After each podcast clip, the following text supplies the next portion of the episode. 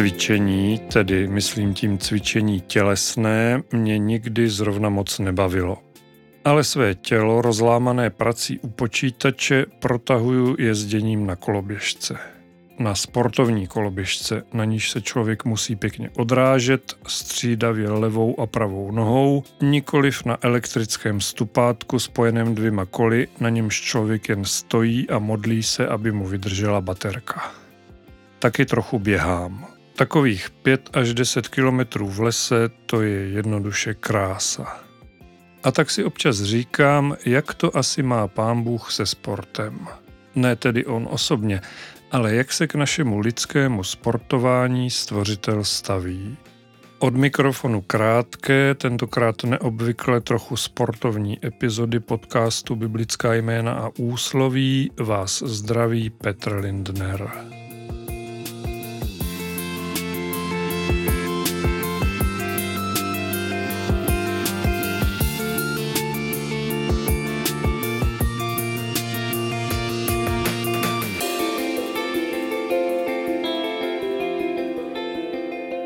Bible je plná jídla i pití, vůbec se nevyhýbá alkoholu, ale zmínky o sportu, abyste hledali lupou. Něco málo se zde i tak najde. A poštol Pavel ve svém prvním listu Timoteovi říká, čtvrtá kapitola, čtvrtý až desátý verš.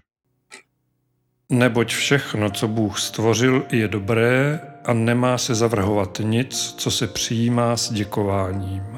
Posvěcuje se to skrze slovo Boží a přímluvu. Když budeš toto předkládat bratřím, budeš dobrým služebníkem Ježíše Krista, živeným slovy víry a dobrého učení, které jsi osvojil. Světské a babské báje odmítej, cvič se pro zbožnost. Tělesné cvičení je užitečné pro málo věcí, avšak zbožnost je užitečná ke všemu, neboť má zaslíbení nynějšího i budoucího života. Věrohodné je to slovo a zaslouží si plného souhlasu. Proto se namáháme a zápasíme, že máme naději v živém Bohu, který je zachráncem všech lidí, zvláště věřících.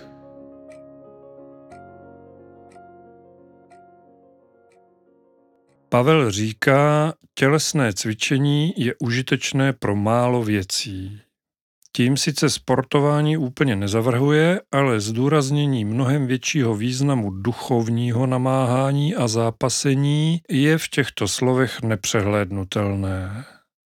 Nechme tento text zatím odeznít a pojďme o kousek dál. Přesněji v kanonu Bible vlastně blíž k prvnímu listu korinským, tedy opět ke slovům apoštola Pavla. Zde na konci deváté kapitoly Pavel píše – Nevíte, že ti, kteří běží v závodní dráze, běží sice všichni, ale jen jeden dostane cenu? Běžte tak, abyste ji získali.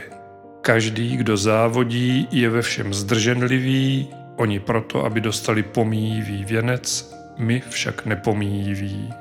Já tedy běžím ne jako bez cíle, zápasím pěstmi ne jako bych tloukl do vzduchu, ale zasazuji dobře mířené rány svému tělu a podrobuji je, abych se snad jiným hlásaje sám nestal tím, kdo se neosvědčil.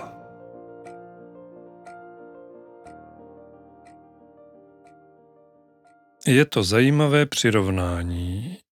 Nechci říkat výhru, ale cenu, kterou jsme dostali od Ježíše Krista všichni, co v něj věříme, čili odpuštění a věčný život – Pavel nazývá nepomíjivým věncem, který staví do kontrastu s efemérní výhodou jednoho jediného vítěze, nějakého sportovce na závodní dráze. Naznačuje, že jeho nebo náš cíl je opravdovější či důležitější, významnější než cílová páska nějakého sportovního závodu. Navíc on, nebo opět spíše i my všichni, musíme své tělo utužovat s vidinou osvědčení se před Bohem. Ani zde samozřejmě nejde o svaly či sportovní výkony. Pěkně to vysvětluje staročeský překlad posledního verše v Bibli kralické. Ale podmaňuji tělo své a v službu podrobuji, abych snad jiným káže sám nebyl nešlechetný. Stále jde o duchovní namáhání a zápasení o službu pánu. Jak se tedy zdá, pro sportování nemá Bible zrovna pochopení. Jenže je snad údělem křesťana zasvětit svůj život Ježíši Kristu a o své fyzično se jinak nestarat? To jistě ne. Tedy o zasvěcení života Ježíši Kristu nemůže být pochyb, ale že bychom se neměli občas protáhnout, to nám pán Bůh určitě nezakazuje, naopak spíše doporučuje. Ale to už trochu předbíhám.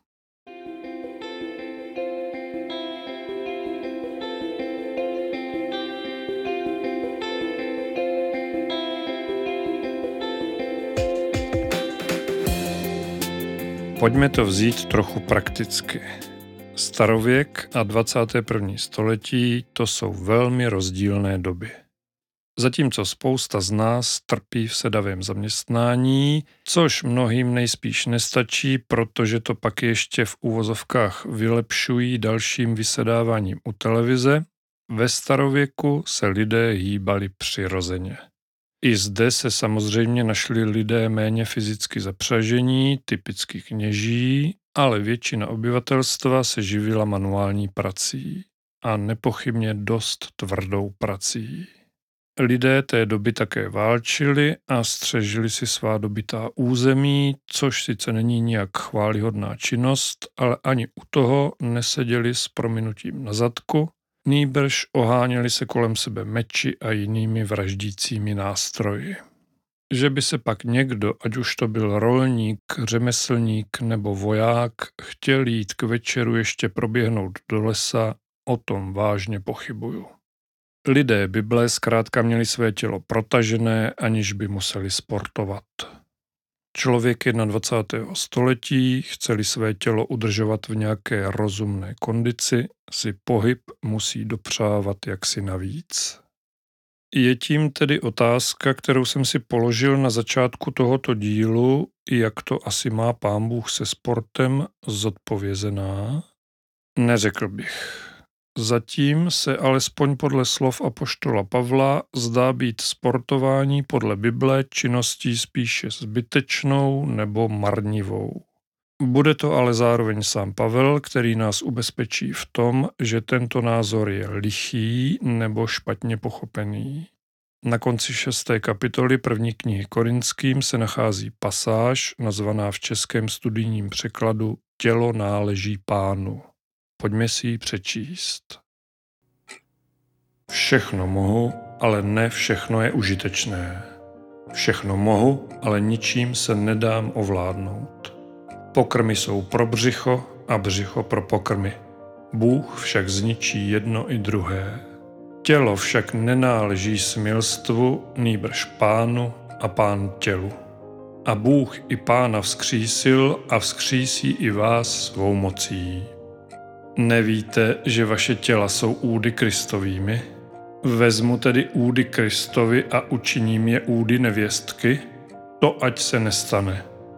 Nebo nevíte, že kdo se připojuje k nevěstce, je s ní jedno tělo? Neboť písmo praví, stanou se ti dva jedním tělem. Kdo se však připojuje k pánu, je s ním jeden duch. Utíkejte před smilstvem. Každé prohřešení, kterého by se člověk dopustil, se netýká těla. Kdo však smilní, hřeší proti vlastnímu tělu. Nebo nevíte, že vaše tělo je svatyní svatého ducha, který je ve vás a kterého máte od Boha? Nevíte, že nejste sami svoji? Byli jste přece koupeni za velikou cenu. Oslavte tedy svým tělem Boha.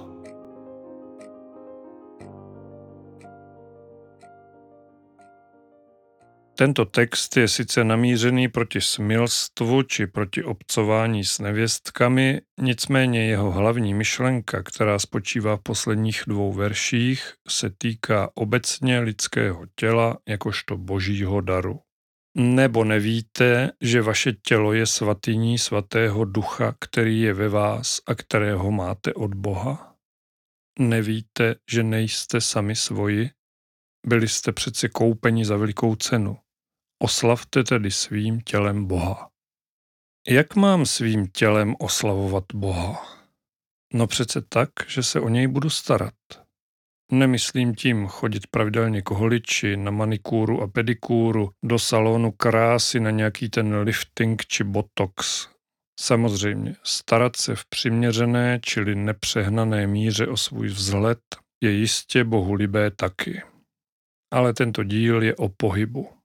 Myslím, že pohyb, ať už je to chůze, běh, jízda na kole nebo na koloběžce, plavání, cvičení, ale třeba klidně také tanec, pohyb pro protažení stuhlých svalů a kloubů, pro udržení kondice a tělesné svěžesti, přesně odpovídá oné oslavě Boha svým tělem, jak o tom mluví apoštol Pavel.